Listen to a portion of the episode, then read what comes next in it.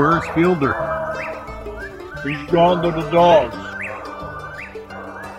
Hey, is this Fred Moran? I hear you've been looking for me. My my phone went bad a week ago. They didn't have none in stock. They said they won't have them until Friday. That's this coming tomorrow. So I haven't had that number in use for about eight days. Well, I figured you were either in jail or you were probably out there deer hunting somewhere. Usually in jail. Usually in jail. No, then, uh, well, I went to Indiana deer hunting. I go every year.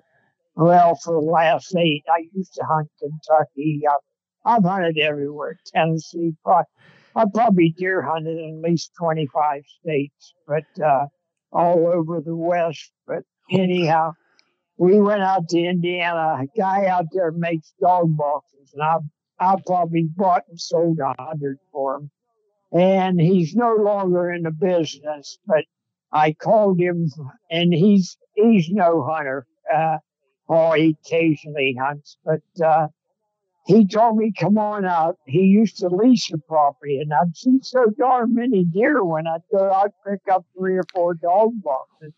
I says, "Tony, what's the chance of deer hunting here?" He says, I had a lease for the last eight years. He says, and I don't know what happened. The guys didn't renew their lease this year.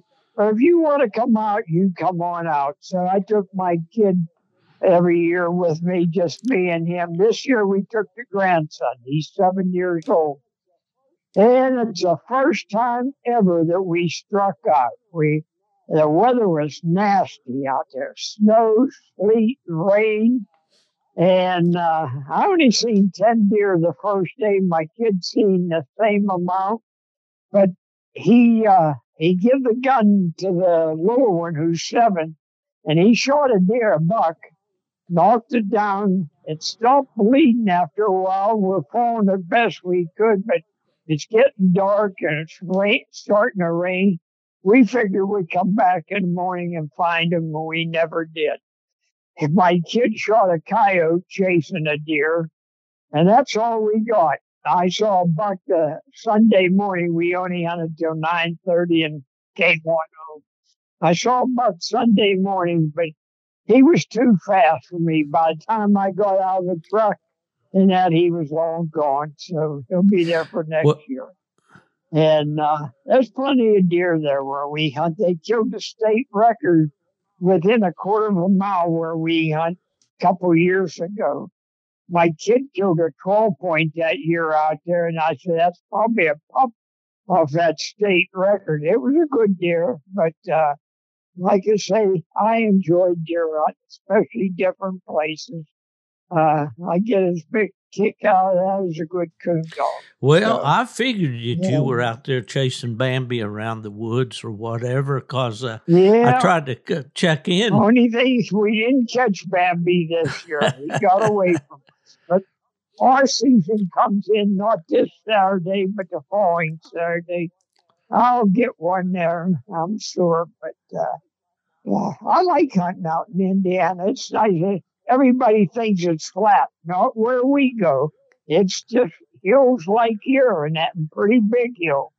I could look, I could look in the top field that I hunt and uh, see Kentucky from where I'm at. I, all I gotta do is swim across the river and I'd be in Kentucky. Well, you know, that's some uh, deer hunting is something that never the bug never really bit me. I've done a little you know, and I like I like it. I like uh-huh. that backstrap. Uh, nubbin more. I'm recording, Fred. I haven't talked to you in so long. I figured I better you'd have a lot of stories for me. So uh, I've got I've got the recorder going, and uh, but uh, I've been trying to get up with you there, and so I I got a network. You know, I can I contacted Patty, uh, and yeah, that's what I heard. She called me she, I didn't even tell her my other phone wasn't working, and uh, until you called, and then I told her I said it ain't worked in seven eight days. I said, but I'll have a new one tomorrow.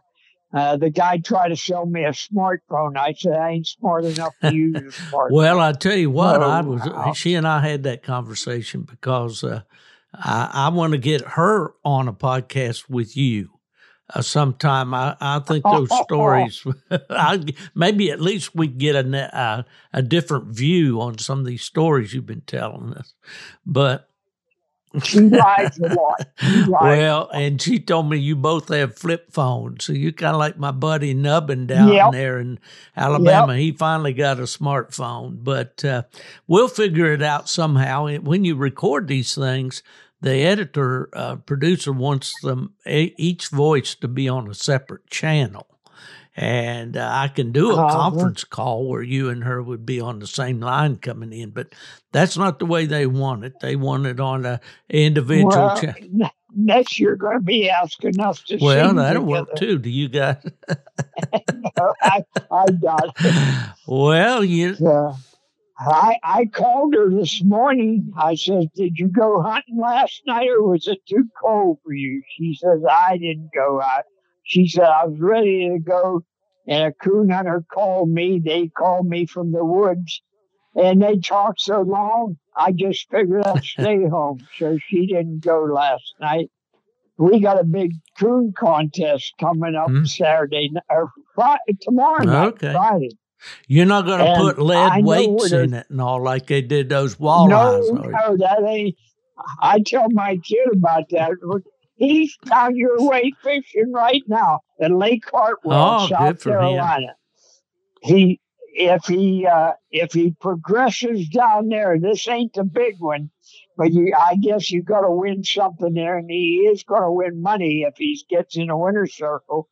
And then he gets to fish the big one at Lake Hartwell, I think in Yeah. December. I didn't call him and he ain't called home, so I don't know how he's doing. I guess he'll probably come home Sunday, I imagine.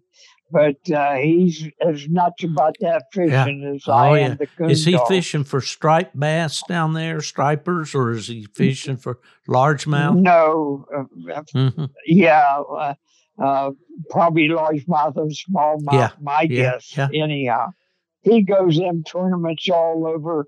My grandson is got the bug just like him, and he works for the gas well company. He makes big money. There's no question about that. And they put on a, a fishing tournament every year in March down in Texas. And he went there the first, uh, they pay the top 20 people. First place gets 20,000. But you're not allowed to keep that 20,000. You donate 17,000 to some, uh, some Okay. charity that they have. And, but you get to keep 3,000. First year, all he won was a rod. He got in the fi- top 50. They pay up to 50 Yeah. places. He, and, uh, he got a rod and reel, stuff like that. Second year, he didn't win nothing. The third year, he won Well, everything. good for him. Good for him. uh, and uh, some of them, some of them Southern boys hollered up, "Damn Yankee beat us again!" My my grandson hollered down. He said, "It ain't the first time the Yankees Uh-oh, you're beat you." going to start the Civil War all over again. He's a he's a big boy, though, six foot four. I got you. Well, hey, you were talking about that him making big money. You know, when I worked at the registries, I made big money too. Those they paid me once a week, and those dollar bills were uh, twelve inches long or better. You know, I mean, that wasn't that funny, was it? Okay. We'll uh, we'll refrain from the bad jokes. Well, that's good. Well, let's let's talk about some coon hunting. Well, I've had a Uh-oh. little bad luck here lately. I, me and Patty was hunting one night about oh, a month ago, uh, maybe uh, five weeks ago, and my dog come up limping in the woods. Uh, I had a two-year-old, and he's a pretty nice dog. I liked him and had big hopes for him, and he's like Fred Moran, loud mouth, and uh, Yeah, he he was yeah. a tree dog and I had big hopes for him. But anyhow, um, he didn't suit me a hundred percent, but he was pretty darn good. I had a couple people wanting to buy him, And, uh, and in fact, Kerry Rooks even sent me a check for him and uh, figured that I'd change my mind or something. Uh, I, I sent his check back. But anyhow, uh, the dog started limping in the woods.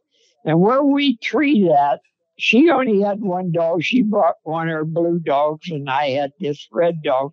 I just called him uh, Rossdale Red, uh, named after a town I get my mail out of. But anyhow, uh, he wasn't acting right, and he was limping a little bit.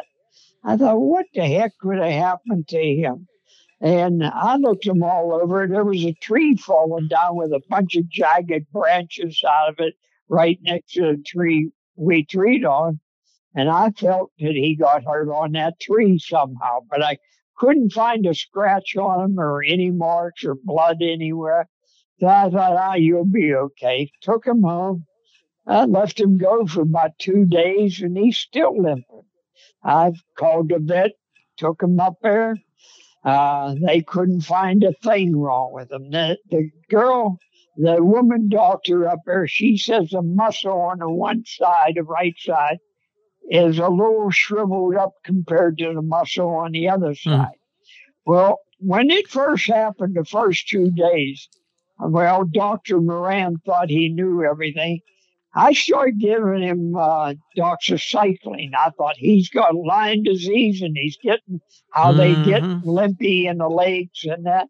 And I thought I'll just doctor that for a while, see if it makes any difference. Well, when it didn't make no difference in about four days, I decided to take him to a vet. I told her what I did. She said, Well, that ain't going to hurt him. But she checked him for Lyme disease I don't know why she checked him for heartworms because that don't make him limp. But she checked him for that too while she drew blood and that. She couldn't find a thing wrong with it. She says, here, here, I says, another thing I put on him, I said, it's always worked for me in the past, is DMSO. I says, uh, that makes a lame horse run and makes a dog better and everything else. She said, that won't hurt. She said, if you got more, put some more on. So I did. Well, I took the dog. He's after about three more days, he started walking okay. I took him hunting. That was stupid. The next day he's limping again. I thought, well, the next time you start walking on all fours, I, I'll uh, let you have a good rest. Well, I let it go for about 10 days, maybe two weeks. And he was walking fairly good. I took him hunting. He'd favor that leg every once in a while, but most of the time he was doing pretty good. And uh, then here, um, he went off his feed for a day or two, mm. wasn't eating. I thought, uh, you, he always had a good appetite. I thought that'll improve. Well, it didn't, but he was eating a lot better and most, most of the time finishing his pan. And uh, here, uh, a friend of mine, he, I told him, catch me a box trap coon. I want to fool with, I got a five month old puppy. I said, I want to get a store to bring me a coon over. He brought a coon over one day and I said, I'm going to take the two year old I says, because that ain't going to be much aggravation. I want something to bark at that coon so the pup gets started in that. So I took him out. We treated the coon, knocked it out for the pup. Pup didn't do that much. He is now, but at that time he didn't do that that much. The old dog just didn't act right. Well, I call him old, but he's only two. I said, something's wrong with that dog, Luke. I says, he didn't uh, eat good yesterday, and uh, I fed him last uh, last night, and it's still in a pan. I said that bothers me when a dog don't eat, and uh, so I thought, well, it's another trip to the vet. I'll take him tomorrow. I'll call her and tell him. Next day, I go up at seven in the morning and feed him. He's laying there dead. I don't know what that dog died from. Uh, he was in perfect shape other than favoring that leg once in a while. And so your guess is as good as mine. I thought about getting an autopsy, I figured all that is the money down the toilet.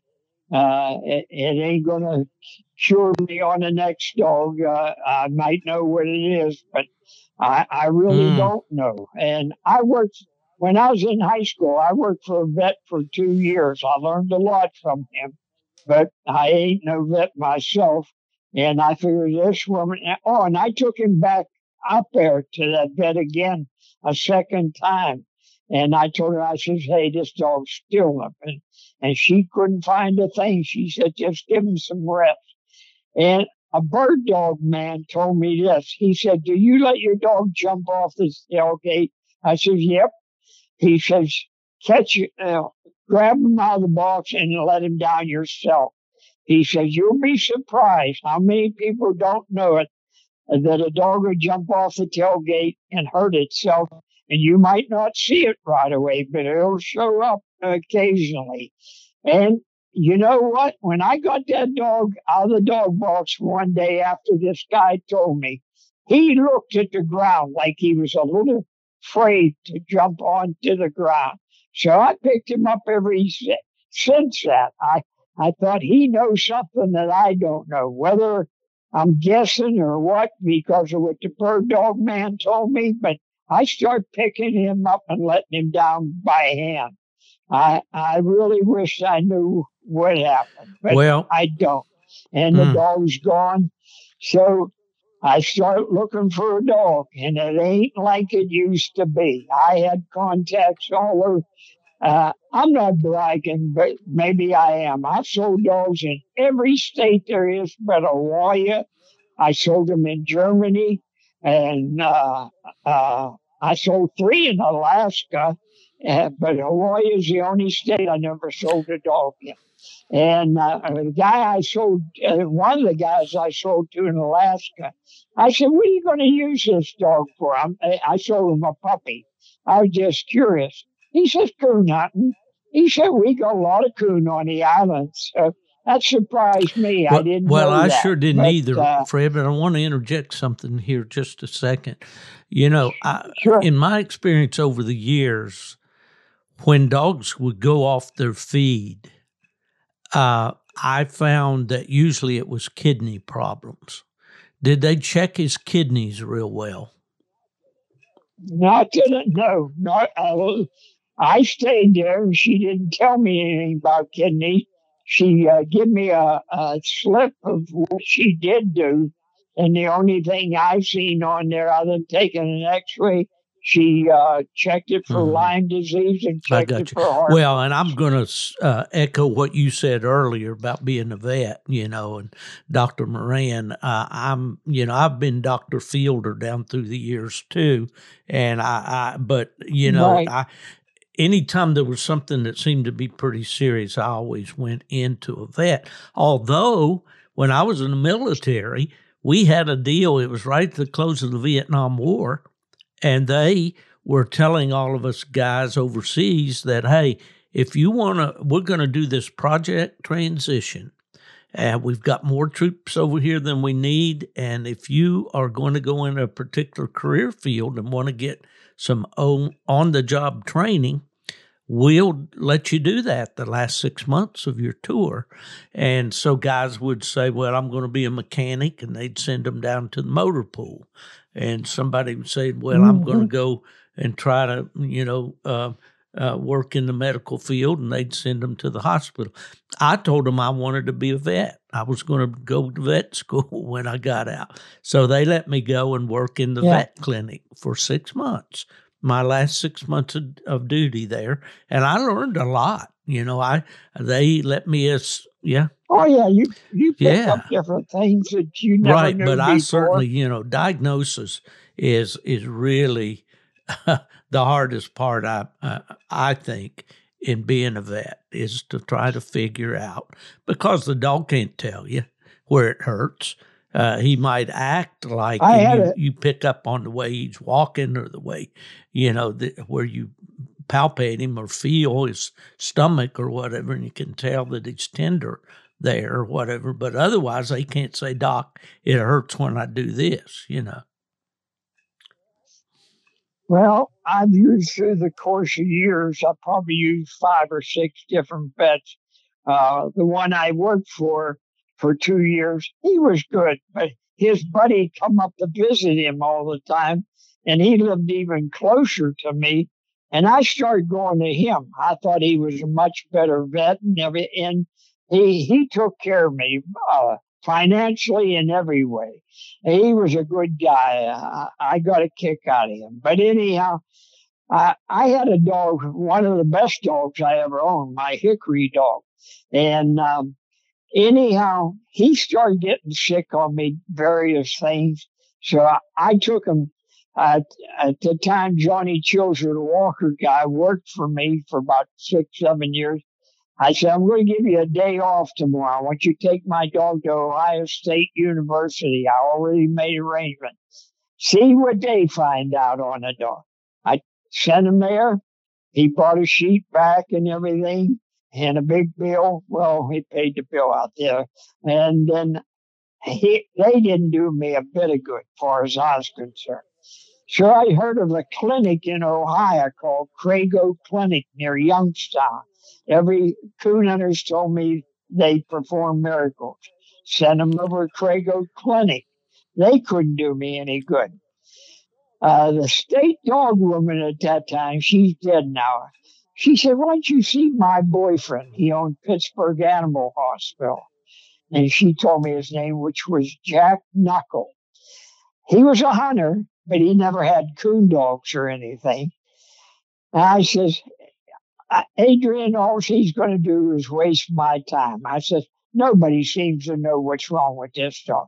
She says, try him. He says, I'll call him up for you. So she called him up and I met the guy. He was quite a character, a character and a half. We became good buddies.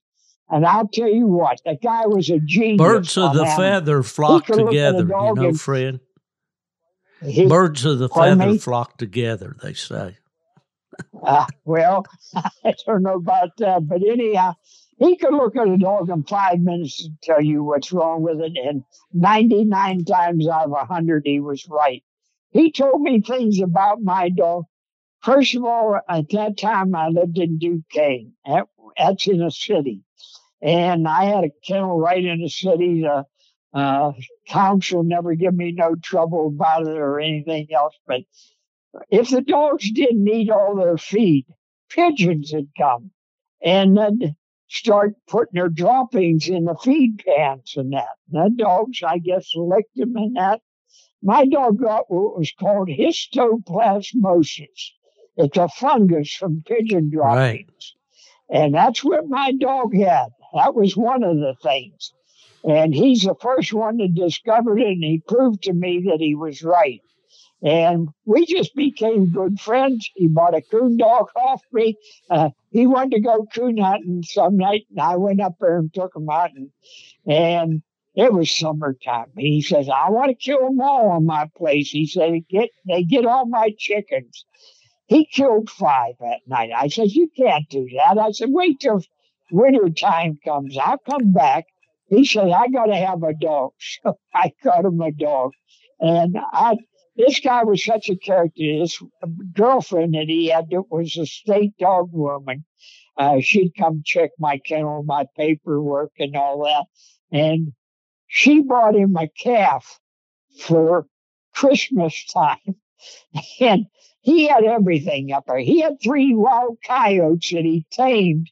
He got them as pups. And they'd follow him like Lassie everywhere he went.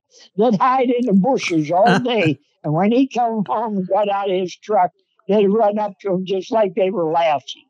Mm. But anyhow, getting back, he's talking to me on the phone one day. Now, this is the type of guy he is.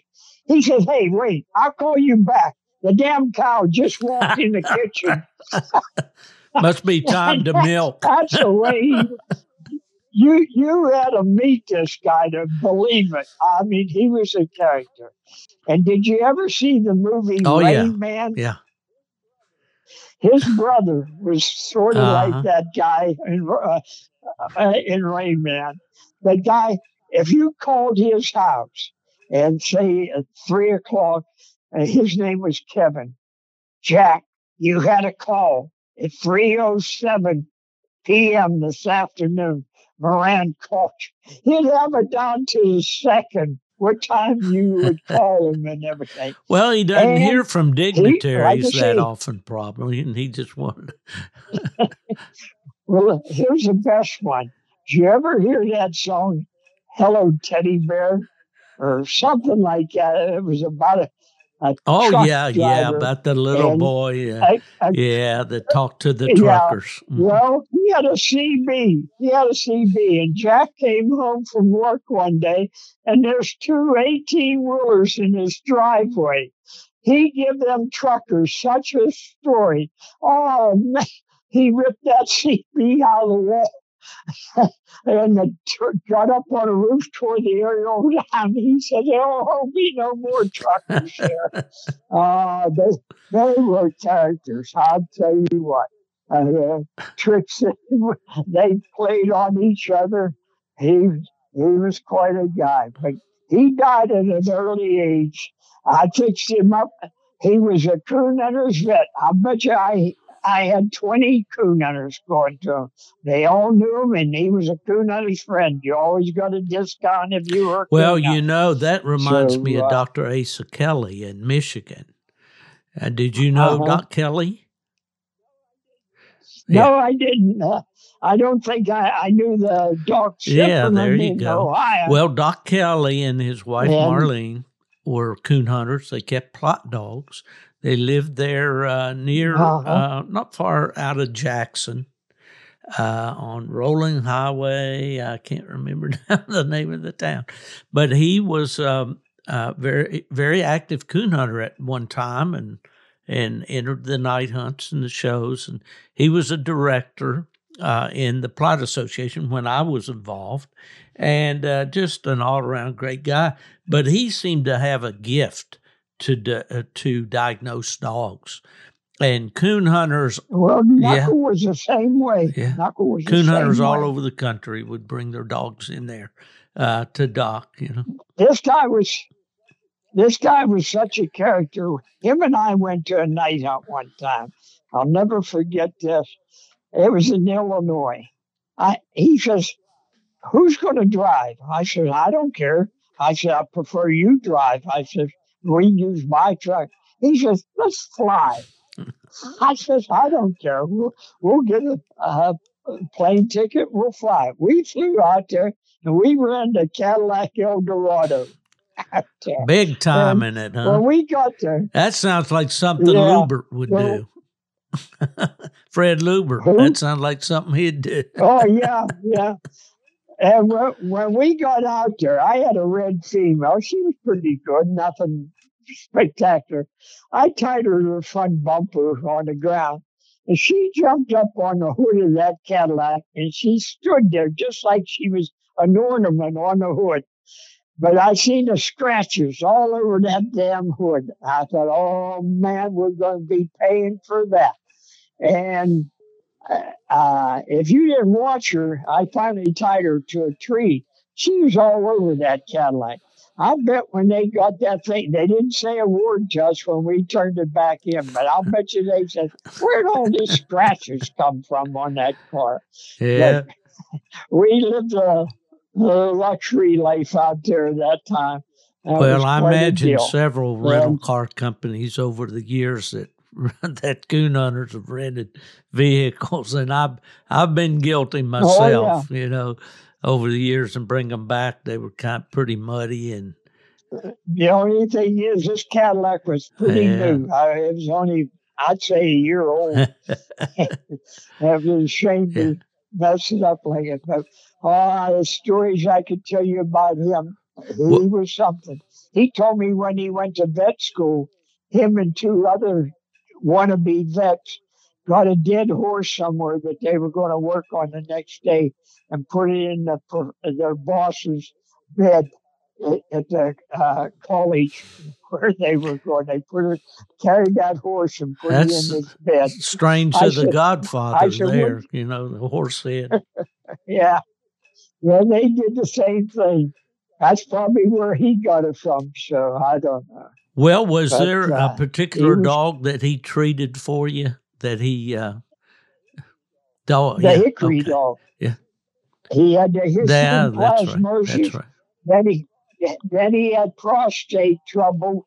Uh, and when he got nine years old, he would he lost his voice due to that pros or uh, that histoplasma. He'd open his mouth to bark and nothing would come out. I give him to Jack when he was nine, ten years old. He was still able to breed, but mostly he did it artificially. And uh, I bred a couple more females to him, and that was it. But he lived till he was 11. But after he was nine, he was he was done for. So, but uh, he died. Well, I did that on probably all the better dogs. I had Magic. I give to Dale Inglefield when he was old. I said, let him run loose on your farm and he'll have a good time. I said, and uh, Jack uh, Knuckle, like I say, he got Hickory, and uh, I think Jack, I give him another dog too when it got old, but uh, they kept him till they died. And Tommy Gorham had one of my dogs and kept it till it died. Well, listen, so, I I want to pick your brain a little bit. You've been around these you've been around these dogs for a long time. Do you train many pups, or do you prefer to get an older dog? Well, you know, a started dog, or when I when I was younger, people uh, when I was younger, I bred a, a good many females.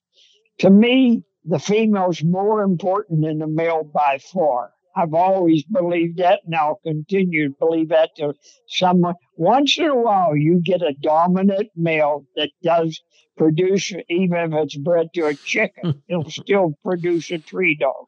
And uh, I've seen two of them. And uh, there's a boy who used to hunt with me. He's dead now, Donnie Hancher. He had a Walker female.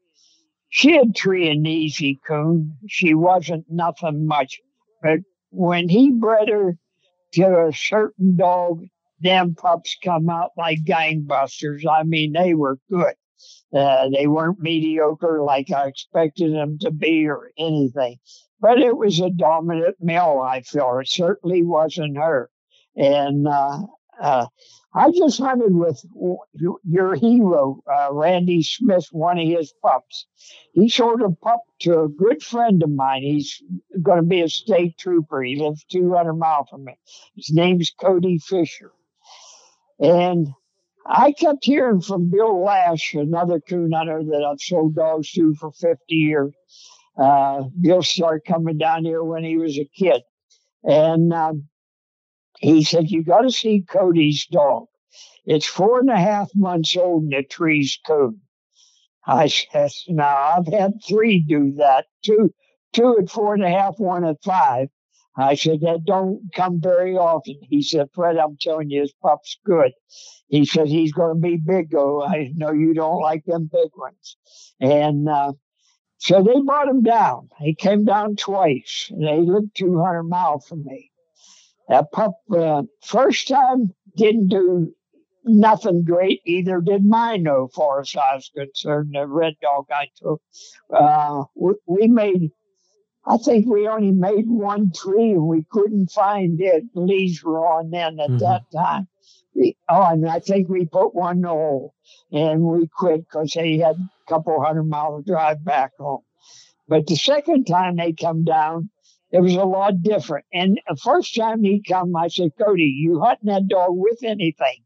He says, nope, just himself and Bill's dog. I said, well, he's used to Bill's dog. He ain't used to my dog. I said, you got to get him out with some other dogs and hunt him with some other dogs so he starts working better with them. I says, uh, uh, he seems like he's a little leery of that. Well, I don't. I never did ask him if he started hunting with more dogs or other dogs. But the second time, I seen a big improvement on a dog. He was eight months old when he come down the second time. He split treed on one coon from from my dog. I think we treed. Uh, I believe at least two coon, and we put one in the hole. And uh, I think we treed one coon that we saw, one we couldn't find, and we put one in the hole. But uh, I've seen a big improvement on the dog. He's a heck of a nice dog. If he was a red dog, I'd get serious with him. But he's the wrong color. He's yeah, I don't think he's going to grow any bigger than what he is now. I'd say he's a 70 pound dog right now. He's mostly black and white. If he got brown in him, it's Mhm. very little. And he's a good looking dog, though. Yeah. bench Do you happen to know sure. what he's out Uh, of? What his breeding is? I'd know if you told me uh, the dog's dead now. He was a seaman. I know the dog's name Mhm. if I heard it because Yeah. they told me. Uh, it's something that Randy had seven or eight years ago, and uh, it's supposed to be a heck of a dog. I, like I say, if you said Yeah, the well, name, they I'd years ago, Randy and and Tom String had a stud dog named Cowboy. Uh, but was it No, out of the no, bone collector dog? Because Randy bred several females to bone collector semen. I I don't. Well, we'll ask Randy about never it. He'll he'll know. Well, Yeah. listen, I hear, along that line, uh, do you have a standard or just a a a personal view of how long you'll give a pup to make it before you decide this one's got to go down the road? If it ain't treating its if it ain't treating its own coon by seven months old, I start looking elsewhere. Uh, I feel they should show a lot of promise by. And now, don't get me wrong. A lot of guys don't hunt like I do. I'm in the woods every night, so there's no excuse here. Uh, they've been given a chance, but I got rid of several that made good dogs for other people. I was too fast on Mhm. judging them. And uh, like I say, uh, uh, I look for different things. They gotta go hunting. I can't stand one. I gotta walk. And uh, and tree dog is the next thing because if they go hunting, sooner or later they're going to run into a coon, even if they're by themselves. Yeah. And uh, but if you got to walk it all over the woods, that ain't Okay, well, let me ask you this. Just I- take that a little bit further because it's kind of getting down close to the bone where I wanted to go with this. Have you seen them that were fairly poor hunters earlier on that later developed into good hunters? Yep. Got rid of two of them that I could name that I I give up on because there was no hunt in them. Yet their parents were Correct. good hunters. And I give up on I, I give the one away. Uh, Scott Perky got one, uh, a red female called Pepsi. She was listed, I think she's still listed in the top reproducers in a Redbone female.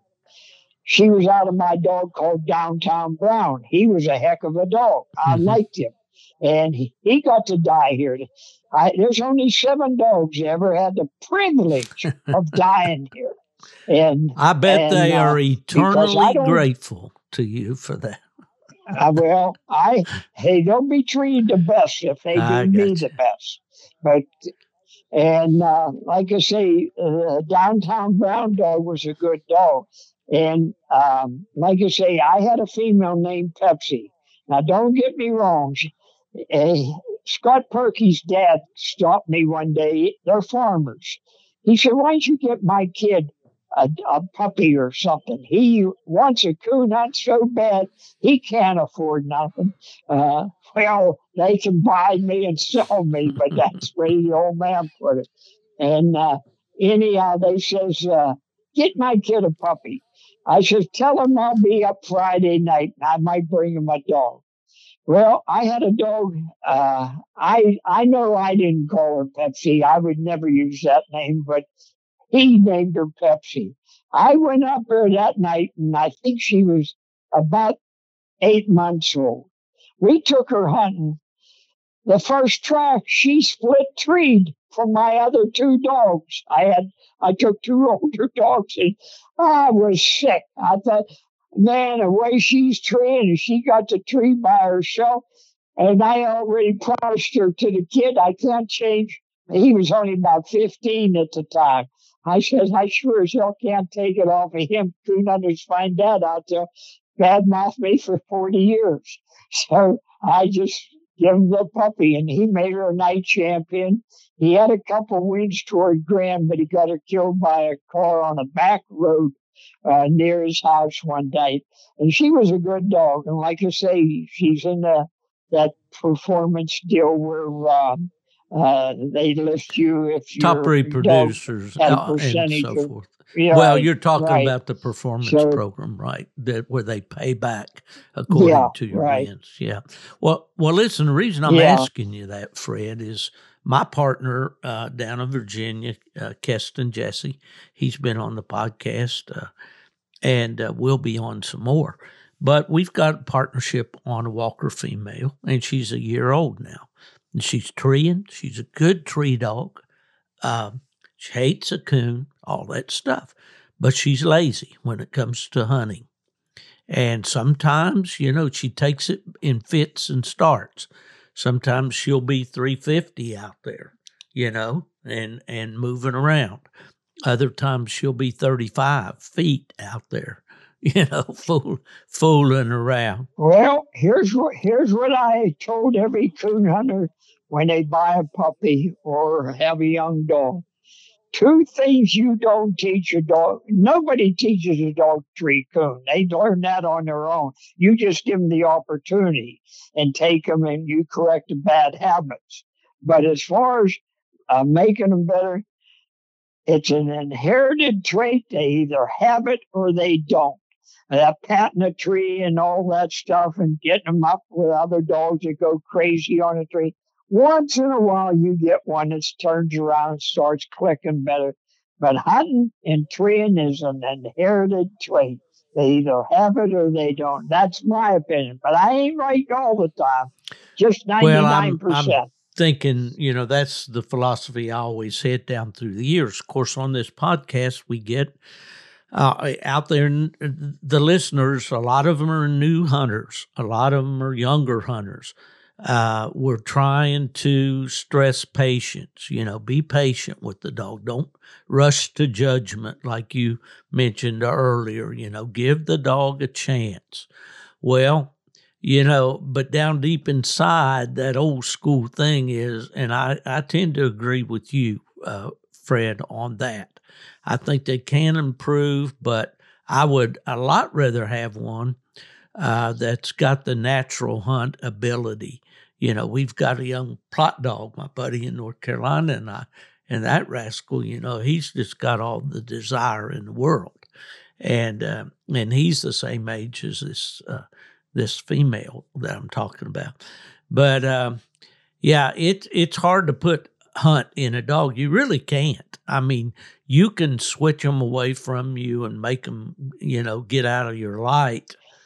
Most of them, when, when you switch them, they just get scared yeah. behind the bush. Most of the time, or go come back and run under the truck or whatever. But you know, uh, yeah. there's the some dogs are more mature at an earlier age than others, and the dog I'm speaking of is is very immature. She still has a lot of play, a lot of puppy in her. Uh, you know, she's had to be uh, discouraged from chasing stock and doing those kinds of things but uh, she's pretty good citizen and and a really nice tree dog and all, but just lacks that hunt and hustle. Sometimes, you know, sometimes coon hunters go overboard, figuring I'll hunt the heck out of that dog. I'll make it better. A lot of times you just lay him up mm-hmm. for two or three weeks and take him, and you'll see a different dog. Not all, all the time, but I've seen it happen. And I asked one kid one night, I was I said, what what'd you do to that dog to make him go like that? He said, I ain't out of it two weeks. I'm surprised. Mm-hmm. I, I don't know if he just had a extra good night and he decided to do something, but he's been doing it ever since. Well, this, so I got a young dog right now that I mm-hmm. just recently bought after that dog. Well, I bought him before that dog uh, uh, died on me uh, the one I called Red. And listen, I call uh, I had a, I rarely name a dog, two dogs the same name. I had a little female years ago that was outstanding. I called her Tough. And I got her from T.C. Jones down Mississippi. He found her for me. And I won a lot of hunts with her. I her to Claude Miller, one of the best Redbone men you'll ever meet. Of course, he's deceased now. He owned a supermarket in Pennsylvania and he called me for a dog one time and that's how we became friends. And we even bought a dog in partnership together, which didn't work out. The dog was how he won as many hunts as he did. I, I'm still trying to figure that out. He won Redbone Day in 1966 and we give an outstanding price for him at that time. And to me, he was, uh, I sold dogs for 300 that was better than this dog. And, uh, but anyhow, uh, what the heck did I tell you this story about that I, I was referring back to something and I guess I'm getting no, uh, you're but, not. Uh, you're just like me, and I'm not going to own up to being senile quite yet but you get other things on your mind. And uh, well, we we were just talking about giving up on a dog, you know, for for. Uh, oh, uh, but anyhow, I got this other dog, and his name is Tough, and I hate to, so I just added to it, Tough enough. Now listen to the. Here's another catch to dogs, and you probably found it out too you ever buy a dog you offer somebody that you know that you'd be willing to buy without trying it? Well, I did that on this dog. And if you don't know the dog, you better know the man. And I, I knew the man. He came here to buy a dog one time years ago. And he had this dog for sale. He's building a house and wasn't hunting. And he told me about it. I took a chance and I met, he's from Kentucky, and I met his wife on a Sunday afternoon and bought the dog. Brought him home. I hunt, he told me he was straight, other than he treated a bear one night, he told me. But he says, I whipped him good for that. Well, that don't bother me, and we do have bear. I treat, I treated bear Memorial Day weekend uh, with a red dog I had. But anyhow, um, I started hunting a dog. The dog would go hunting. I love the way you point him. He's going to go the same way you point him, and you're going to. Now I'll find him treed every time somewhere the direction I turned him loose at. He covers a lot of ground. He's fast. He's a quick tree dog. Now he run three deer on me. I called the guy. I says, he's afraid I ain't never had trouble with him he says oh, on deer. I said, well, I said, one of them, he bought it right. I heard it coming. I'm standing on the road and the deer stops for a second, goes across the road. The dog comes down. He stops and he looks at me. I didn't whip him. I didn't call him. I didn't say nothing to him. He just quit that deer right there and walked over to me and I threw him in a dog box. I figured, well, if you're going to run deer, I'll fix you up real quick. And uh, I took him to a field with a bunch of them. He didn't open on them, but he run them the same way they went. I shocked him anyhow. He come right back. I thought the way he came back, I figured he's been worked somewhere with a shocker. But he's run three on me. He hasn't run one in over about three weeks now.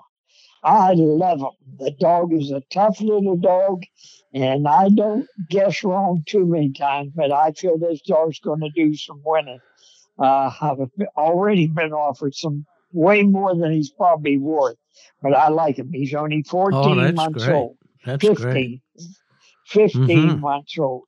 And, uh, but like I say, dogs are funny. Uh, and you know as well as I do when you tell a guy how good this thing is, it never works out like that. I'll never forget. I, a guy came here to buy a dog off me one time. I, I said I uh, told him about a four year old red male I had that was I thought pretty good. I says I got a young female pup doing real good. I said, I've only had her in the woods maybe five times. Do you mind if I take her? This male dog ain't going to teach her nothing, but she might learn something off of him before you end up buying him tonight. he says, No, go ahead, take her. she treed two coon on that male dog, and if I know to this day that guy believes I lied to him. I said, I never seen her do that before. I said, this is news to me. I said, but I'm glad she's doing it. And she looked good. He didn't want that male dog. We treat coon, but the female did better than him. And she was only five months, five and a half months old at the time.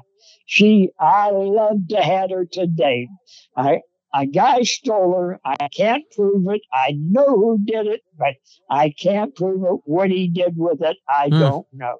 But uh, I'd like to have her and see what she had been like at two years old. So, but that's all part well, dog game. thieves. Uh, yeah. Have you had to uh, encounter that very much over the years? What, dog, what's yeah. that? Dog mm-hmm. thieves? Not anymore. Years ago, years ago, I, I had two stolen, that female and a young male. And uh, I honestly feel it's the same guy on both. He's dead now, so I don't have to mm-hmm. worry about him. My buddy had one stolen, and at the time, the guy was in the same business as I was, dog control. He's dead now too.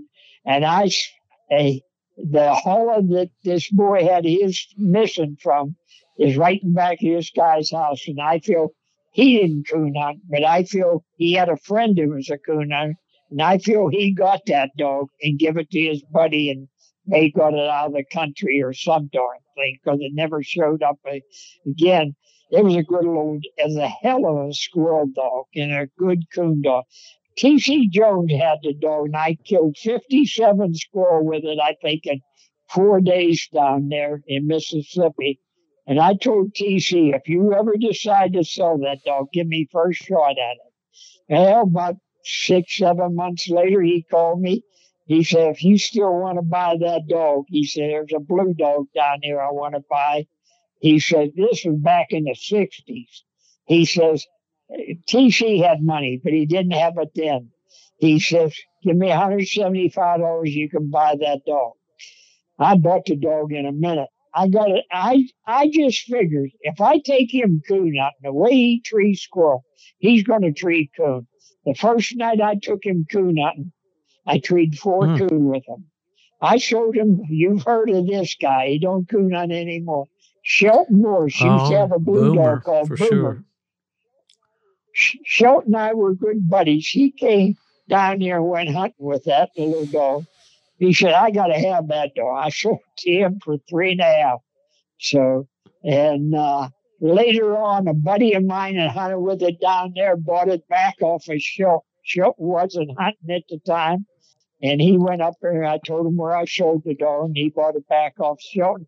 And that's the dog that was stolen, I feel, by the dog uh, yeah, well, so, it happens, and it yeah. used to be a, a, fairly regular thing when I was at the registry, especially UKC. I would get calls about cases and would get involved and try to help the people through the network, you know, that we had. And, well, you you you took care of one of them to a guy down here that got. He still goes to night hunts. He paid his fines and everything else. He kept the dog hmm. in his house so yeah. nobody would see it. And it placed in the world. Yeah, and we we had a situation uh, once where the guy had stolen these dogs and hid them in the attic of the house. Is where he kept them, and they eventually, you know, they tracked it out through a cornfield to a highway where somebody picked him up with the dog. The dogs wound up in another state farther out west, and uh, through a microchip one of them was record, uh, recovered. So yeah, but I used to get that quite a bit, but not so much anymore. You know. I, I haven't heard of anybody having one mission like that.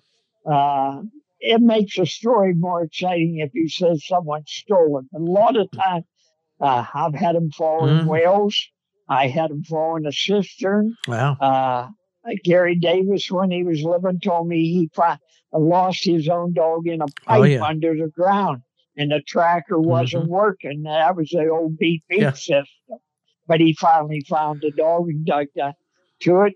I went to a fire department one night and borrowed um, uh, one of them long poles with a hook on. My dog was in a pipe under the road. I went to see if I'd get that hook in his collar and pull him my way. And here's probably one of the better ones right near home here. I was hunting and there's a reservoir there and there's an overflow pipe. The coon went in the pipe and I had two dogs go in that pipe after it and they went down there at least 12 feet. They were underground where the pipe went back yeah. into the ground. And I said, we'll never get out and get them out. And, uh, and I don't think them dogs can move. Uh, I called my kid on the phone, told him the circumstances. I says, bring something out here that we could dig down to the pipe because it's a couple feet underground. The kid bought a sawzall, a spade, shovel, a pick, and so we dug down to the pipe. We're right above the dogs. My kid got a sawzall, cut a square in the pipe. Well, the coon went out of the pipe when he heard that sawzall and went out the other way. The one dog was able to fit through and he went the same way the coon. The other dog couldn't. He was too big and he was stuck there. But my kid, the uh, hole that he cut in that pipe we got him by the tail and start wiggling him out of there and got him finally out of the pipe. We found an old rug and we covered that hole, that square hole, and put dirt all over it. I know if they ever had a blockage in that pipe, they'll wonder how the hell did that rug get on that pipe and that uh, square hole in there. And in fact, that's where I was hunting last night to save I'll be darned. Well, yeah. we had one year at the uh, World Hunt up in Columbia City, Indiana. There, we had a dog. A guy named Dave Saunders had a dog that got killed. Uh, didn't get killed. He got hung in a pipe, and uh, we kind of took up a collection to pay the farmer back. I think they had to take out about three or four rows of corn, get a backhoe back there, and mm. all dig down. It was a drain tile, they call them out there, and and they have a lot of uh-huh. that in Ohio. Yeah, yeah. Well, these coon dogs for yeah. sure get into all kinds of crazy situations. Hey, I, I lost one. I lost a dog here one night. I was hunting by myself, which I I do a lot of that, and I had two dogs, and one of the tracking collars wasn't working right. So I put a Nessie on the better dog. I figured they're going to be together anyhow. And I hunt, I treed four coon that night, two with each dog. Never did they tree together. Well, I got the better dog, took him back to the truck. The other dog was on a, another track yet. He, he was way back in the woods. And I was contemplating how I could get to him soon, uh, quicker than walking from, from the truck. But I'm down in the woods yet, and I see a a car pull up to where my truck was parked. I'm hunting at a gun club not far from where I live. And I see a bubble on top of the car, so I know it's cops. I go up there. I take keep my light out, and I walked up and surprised him. I said, "What what can I do for you?" He says, "Is this your vehicle?" I said, "Yep." he said, "What are you doing here?" I said, "Coon hunting." You remember this club? I says, No, I'm not. I says, uh, but I was coon hunting up on top of the hill. I had a buddy, his farm had joined a gun club, and he didn't know it. But at the time, a guy named Sam Smith was born and raised on that farm, but he lived 40 mile away and he was a coon hunter and I sold him several dogs, but he still owned the property and they leased it off of the gun club. They even asked me to join when I first moved here. I said, no, I'm not interested because I said, all I do is coon hunt. I don't trap shoot or anything else. And so anyhow, a couple of my buddies were members, but I wasn't.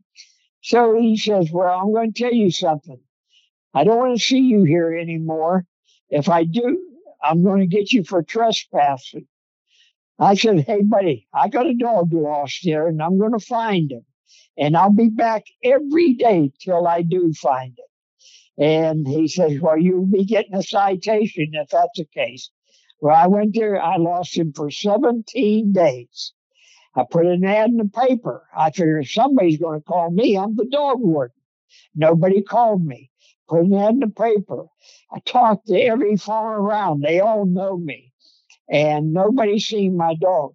I went back, I walked the railroad tracks from one town to the other, uh, and I was hunting in between. Thought maybe I'd find him dead on the railroad tracks. Didn't find it dog. Went back here on the 17th day. There was that same cop pulled in the daytime I was there. That same cop pulled up there and he right away badmouthed me. He said, Didn't I tell you that I didn't want to see you here again? I said, Hey, buddy, I told you I'll be back every day until I find that dog or what happened to it. He gave me a citation. I seen him at the magistrate. I knew darn well the magistrate's going to stick up for me, but I figured there's legal ways to beat him without pulling anything. I called Sam Smith, who owned that property. I told him the circumstances. I said, Would you come to a hearing? I told him the day and the time. He said, I'll be there. And uh, I put it, I said, First of all, Your Honor, I said, I want to point out they have a, a stipulation that on the uh, township roads in Sewickley Township, you're allowed to park within 35 feet of the road uh, and still be legal. I was parked over that, uh, so I wasn't trespassing. I was on public road where I was, and uh, so uh, there's no violation there. He didn't catch me in the woods, so he doesn't know I was in that woods, although I admit that I was. I says, uh, before I go any further, I want to call one of my witnesses right now. And I says, uh, let's get Sam Smith up on the stand here. Uh, I said, Sam, how well do you know me? Oh, heck, I've known you for 25 years. Did you ever buy dogs off me? He said, bought a bunch of them. I said, Did you ever give me permission to hunt on the, uh, the gun club property? He says, Yeah. I, I told the president, and he had the president there. I told the president I got some friends that might want to hunt here. If they do come down and hunt, just don't bother them, let them go. And uh, the guy, the president of the club, spoke up. Sam, I don't remember that, but if you said you said it, you said it. And so the magistrate threw it out. That trooper was pissed. But I called my lawyer. I said, Jim, I want to teach this cop a lesson. What can I do? He says, write a nasty gram to the supervisor out in Harrisburg and tell him all your circumstances that this guy give you trouble from day one and where other cops have stopped you different times and says if they see your dog, they'll call you and stuff like that. This guy was belligerent and had the wrong attitude right off the bat. They did. They sent a trooper, uh, head of the Harrisburg uh, unit. I still remember his name, Pudliner, which is an odd name. And I still got his card. This was over 20 years, 20 years ago. They give that trooper a desk job and uh, after that, he wasn't allowed to patrol or anything else. And he's never, if he ever gets back to patrolling, he's never uh, allowed to write a citation for trespassing, no matter what the circumstances are. They sent me a copy of everything they sent him. So that worked out pretty good. I put in the letter and which was the truth? I said, I've been stopped by police before. I tell them I'm looking for a dog, trying to find. They says, well, if we find it, we'll call. I give them my phone number. We'll call you, or if we could grab it, we'll grab it and bring it back to you. But I said, this guy was just ignorant from day one. So at least I fixed him up. He probably still feel uh, PO'd about Well, me. we So- appreciate law enforcement because they're very necessary, and a lot of these people get really put their lives on the line and and and all, and and can't say enough about you know the people that are first responders and all of those people that work in public service to help us, but. When you get somebody with an attitude, you know, and we had a guy back, yeah, That's what it was. we That's had a guy back in Michigan. They called him Rambo. I don't know what his name was. I heard. There's some yeah, Rambos and here this too. was this is hearsay because I did not witness this myself. But he was the kind of guy that went in and checked the same guy in his tree stand every day for several days during mm. during deer, uh, deer season. You know, which that's harassment as far as I'm concerned.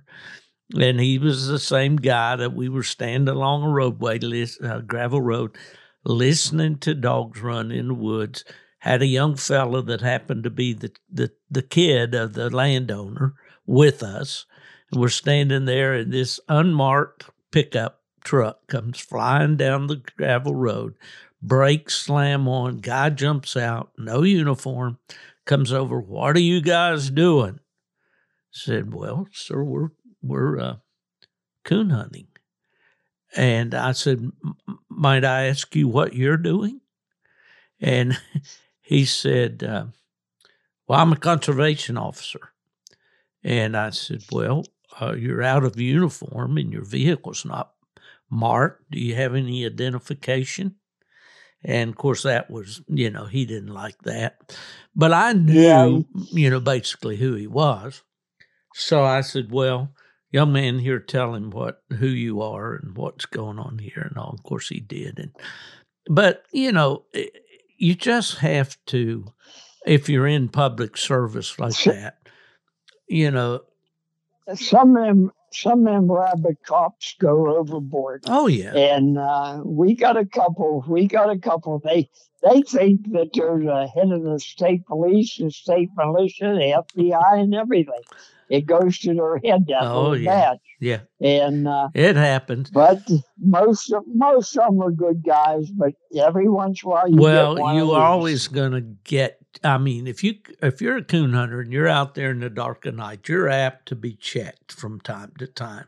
Last year right. at White River, I think one of the last nights we hunted, uh, we got checked at a common place that we hunt there and had never seen this guy before. And it turns out that he's actually a federal game warden, and um, you know, and and he was he was okay. I mean, he was by the book. He was everything was, you know. Uh, yeah.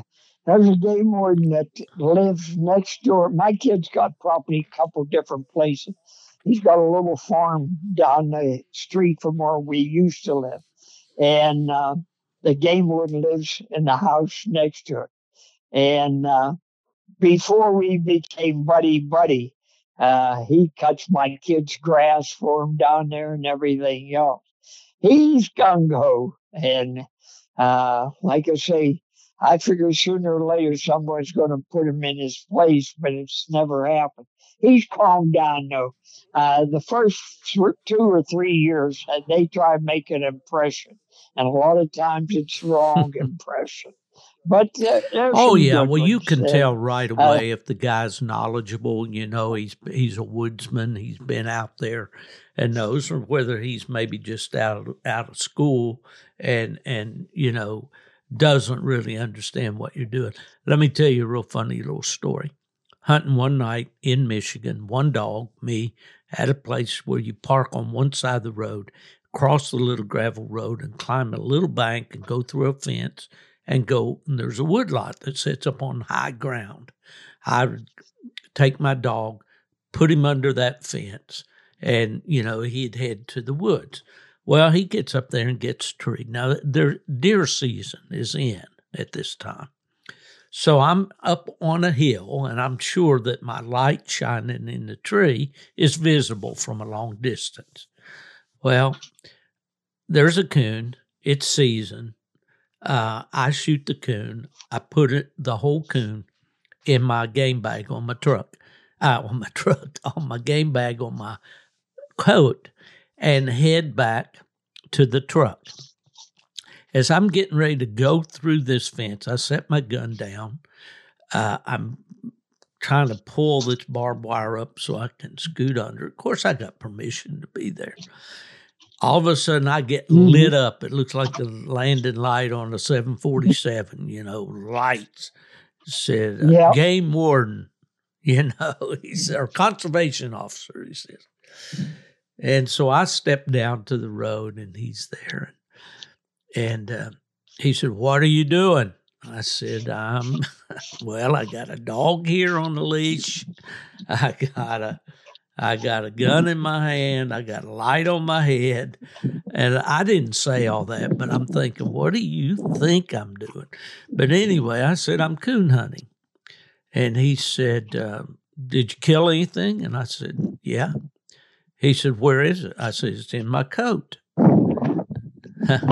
We're getting some background. You're getting windy there, it sounds like, Fred. Yeah, it is. I'm I'm in the process. I got to go pick a guy up at 1.30, and I was going to continue talking to you till I oh, okay. So you're squared away there now. Well, in about ten seconds. okay.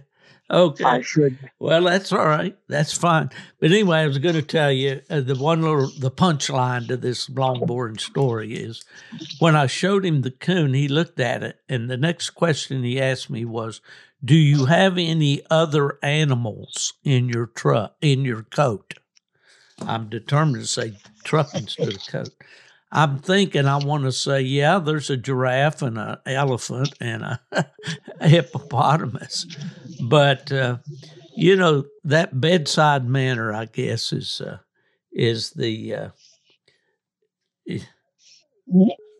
Put it this way, you know as well as I do. Eighty-five percent of them guys that become a game warden have never yeah. coon hunted, and it's a new thing for them. You and everything yeah. else. It's different if they have at least somebody through their years, but most of them haven't. I've taken a lot of guys that just became game wardens, took them out, and they want to see what it's all about. I have a picture of one that was really gung uh, but he knew about coon hunting, and uh, I got a picture of me and him holding coons mm-hmm. up together. I used to, he showed me a lot of new places to hunt that I didn't know of. Yeah. Uh, he had a little bit further to drive, but I didn't mind that. Yeah. Well, so, I want to absolutely clarify that, you know, my purpose here in this podcast is not to knock the conservation officers and the people that do a good job in, in protecting our resource because there are poachers, there are ne'er do wells out there that would, you know, uh, bring uh, hunters uh, in a bad light and all, and and we so, totally support all that. But it is uh, it is interesting and and uh, uh, to know that there's a lot of guys out there doing the job that don't really understand uh, who they're dealing with or what. And I guess that behooves us, you know, to get when we have a coon club or whatever, invite the local game warden, invite him out to the club meetings, get him out there and tell him what you're doing, show him what you're doing, invite him to go along, her, him or her, on a hunt with you sometime if they don't understand. Most of the time, they think about coon hunters as that reason why they got called in the middle of the night had to get up out of bed and come out because yeah, somebody, yeah. you know, was maybe trespassing on a property that they didn't have permission or or the people just simply didn't understand what those lights or what those gunshots meant, you know, in the middle of the night. We got in our area. I, I got well. One county touches the other, but it's two brothers, and I know them well. When I first moved up this way from the city, they used to go coon out with me all the time. And I started taking them when they were about 14. One, one of them was maybe 15, the other one 13 or 14. And uh, they don't go coon hunting. One of them even rented off of me for a short period of time and uh, him and his wife split up, and he rented off of me for a, while, a short period of time. They don't coon hunt anymore, but uh, uh, they they do do a lot of deer hunting in that, and they like that. Well, what would you say the population yeah. of coon hunters is now in your what? area compared to years ago? Uh, we got we got quite a few yeah. over here, as far as I'm uh-huh. concerned. Uh, there, there's a good number. Uh, our coon club, uh, which is Laurel Highlands Coon Hunters, I'm not bragging. I think we got the best club in Pennsylvania. When you go to a meeting in our club, there's at least 40 people most of the time. That's a Oh, good crowd for a meeting. Yep. For a meeting. And I, I've counted already 61. And I thought that was fantastic. The other club, well, I don't want to badmouth anybody on air or anything like that, but I, I know one club, uh, they have only seven members, uh, and they still put on hunts in that. I know another club that only has 10. I know another club that's supposed to fold up. The only thing that the other members say they put on turkey shoots, and that keeps their club going Yeah. money wise. And they said if it wasn't for the turkey Mhm. shoots, they'd have folded up a long time ago. Uh, I truly believe Laurel Highlands is the best club in Pennsylvania, at least that I'm familiar Well, you with. would know for Uh, sure, and those numbers are phenomenal for this day and time. I talked to a sportsman down, a hunter down in the state of Alabama the other Well- day, and they had a night hunt and only drew one dog. And you know, of course, it's hunting season, I guess, uh, and, and deer Yeah. hunting, and a lot of other things are taking people, you know, keeping people's um, uh, occupied at this uh, this time of year. But but uh, well, it's good to hear that the Uh, you know the sport's healthy. We we have a big coon we have a big coon contest tomorrow at that club. Now they'll get a good crowd there Yeah. tomorrow. Rest Yeah. assured. Well, now that. how do you do it? Do you actually go by the weight and the biggest one wins, or do you? Uh, dr- most of them go by the weight. I, I guess you probably heard about that Oh, yeah. contest that we yeah, we got to check. I, I told the one guy we're going to count on. There better not be no sinkers that's right. Well, you know, tomorrow. some of the clubs, I, I talked to some people down in, I believe it was North Carolina. Uh, the way they do their their big game, their big coon contest, you bring them back and you weigh the the coon, and then your weight goes on a slip, and then at the end of the thing, there's a drawing. And they just draw. Right, they draw the poundage. You yeah, know, I mean, I went. I went to one in Kentucky. I went clear down there to It cost us fifty bucks, but they had 150 people entered, and they give 10 prizes away.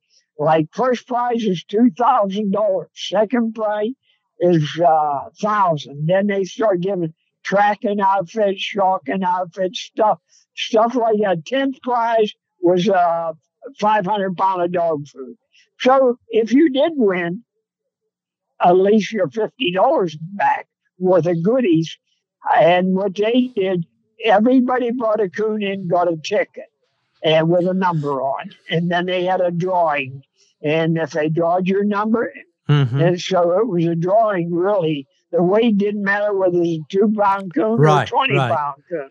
If you if you didn't bring a coon in, you but didn't yet you're ticket. still getting the experience, you know, seeing the coon coming in, Well- seeing who, how big a coon did Fred in catch, Kentucky. how many. I didn't win Yeah. nothing, but I, Yeah, that's great. That's great. Well- how's the weather over there in Western Pennsylvania for your event? on. Uh, you ever hear Carl Smith, the squirrel dog man oh yeah, from the Hillman, juke, Hilham, jukebox Tennessee? dogs. I think. They tell me Yeah. the one. They tell me the one he puts on draws five hundred dogs, but they give away five thousand dollars. Yeah. and uh, I think it's held in December, first Yeah. week of December. Uh, too many people told me about it, and they all said the same thing. So it's got to be true. It must be a heck of a crowd there and a heck of a hunt to get that. well, I remember dogs. when we started the squirrel hunts with PKC, and we had the first hunt there at Chickasaw uh, State Park there in Tennessee, and of course Carl was was involved with his dogs there and all at that time. But uh, Uh-huh. well, Fred, it's been great visiting with you. It's as we're Hey, you ought to have enough. You ought to have enough news for next no, 20 no, years. no. We're just getting started. I'm going to. I kind of got a commitment from that hunting uh, buddy of yours, Patty, Uh, does she pronounce that Bizich Oh, or Bizich? She'll fill your ears. She'll she'll entertain well, we're going to get the two of you on there, and I'm going to get the straight on some some of these stories here. I'm going to I'm going to check They're not all true. see if there's any fake news in this deal. Uh, Oh, listen, All Fred, as we're recording this, Thanksgiving's just a few days away, and I want to take the opportunity to wish you a happy Thanksgiving. same same thing to you and your family. Oh, hey, and you tell Patty say he was thinking about call uh, for me to meaning you to call another girl that hunts with him, the blonde bomber. See what Oh, she I said. know, I know. I I, th- I think I always already figured out that that could get real interesting. This blonde, this this woman loves to go in the woods, and she especially likes to see deer. And I seen her in the woods, oh, every night for a week straight, sitting in Yeah, a you told us about that on. And Yeah. uh, I said, I thought she was waiting on a boyfriend or something. So she says, uh, What are you going to do with them dogs? I said, I'm going coon hunt. She said, I'd like to try that sometime. I said, You be at my house tomorrow at 7 o'clock. She came up in shorts. I said, You better go home and get long pants on. You ain't going to last long with them shorts on. And the first first tree we treed on, there was multiflora rose all Oh, around it. if yeah, You know what for that sure. I says, if you had them shorts on, your legs look like that razor sure. blades That's for 'em. sure. Well, So I said, you'd be glad you had That's right. Well, if you want to hang with me here just a minute, I need to pay some bills. I want to, especially. There's a buck just right in front of me across the road. Oh man, don't hit that thing now. Deer season ain't into two more weeks. It's uh, you'll get the get that hot off the grill venison there if you're not Yeah. careful. well, I want to thank my friends at DU Hunting Supply, dusupply.com, for providing the time that I have here to spend with you each week.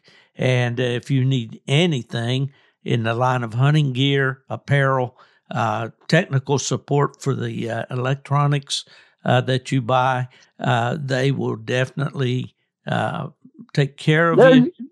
they're good and they're pretty fast too. I, I bought a couple callers off of them. Yeah, yeah, they sure are. And looking for the uh, UPS guy or whatever FedEx guy to be at the door today. I ordered some stuff this this week, and I will for the listeners out there that may be interested, and especially if you let your wife listen to this podcast.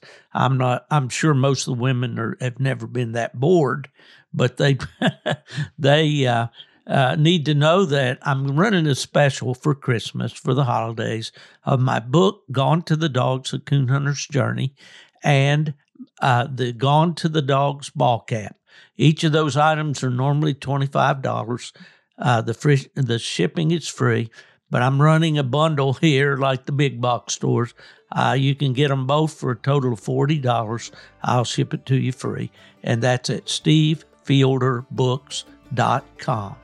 Fred, I really appreciate you spending the time with us today, and uh, we'll we'll hook up here uh, before long. And you take care of yourself, brother. All right, Steve, have a nice holiday. All right, you too, See you. folks. If anybody asks you where I am for the next uh, ten days or so, I'm going to be in the uh, on the White River in the great state of Arkansas at the White River Refuge, a trip I take every year. But if they ask you where I am, just tell them he's gone to the dogs.